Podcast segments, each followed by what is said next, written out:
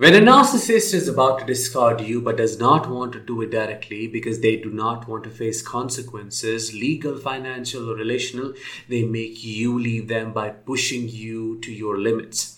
Hi, I am Danish, a narcissistic abuse recovery professional, and in this episode, we're going to talk about four things that narcissists do to make you leave them when they can't leave you. Before we get started, please make sure that you're subscribed to this channel by pressing the subscribe button and push that bell icon to stay updated. Also, if you are listening to this episode on a podcast channel, please make sure to subscribe and follow as well. Let's get started. Number one, they project you as the perpetrator.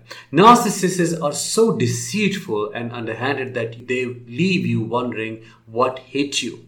They convince that you are the root cause of every problem in the relationship. Everything is your fault and justify their abusive treatment on the basis of same. They also control the narrative and make you believe that it is your fault and you made them do it. They blame you for everything and assign blame and shame to you to make them to make themselves feel better, right, and most importantly, make them look like a victim in front of their new supply. If you want to know their true nature, pay attention to what the narcissist accuses you of because that is about the only time they will tell the truth, though inadvertently.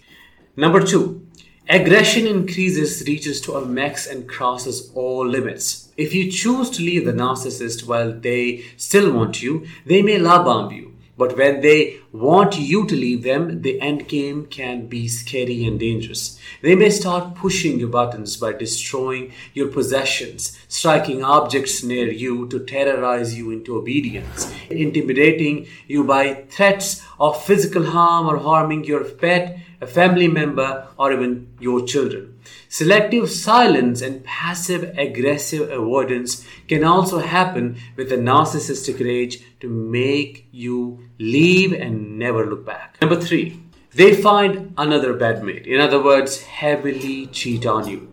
Narcissists line up another relationship before leaving their ex, and their behavior starts to massively change towards the end of the relationship.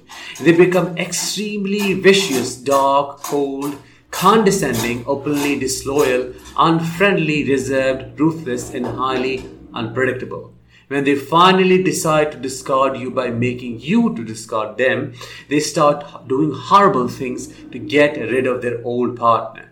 The saddest part of narcissists breaking up with you is that they dump you without giving any form of closure, with no regret, guilt, shame, or grief. Before we move to the number four, were you discarded or reverse discarded by the narcissist? Drop your experiences in the comments below.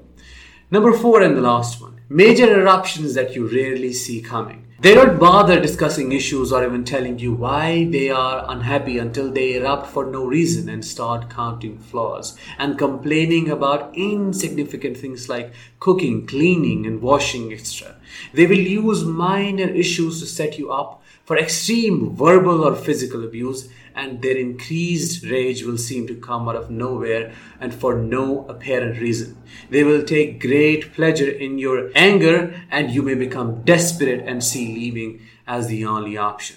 They torment you with zero breadcrumbing or hope for a re- reunion at this point. There are no cycles of idealization or devaluation happening anymore. I hope I was able to help you understand the signs of reverse discard as they happen if you found this video, this episode helpful, please make sure to share it and drop your experiences in the comments below. I'll talk with you very soon. Till then, let the healing begin.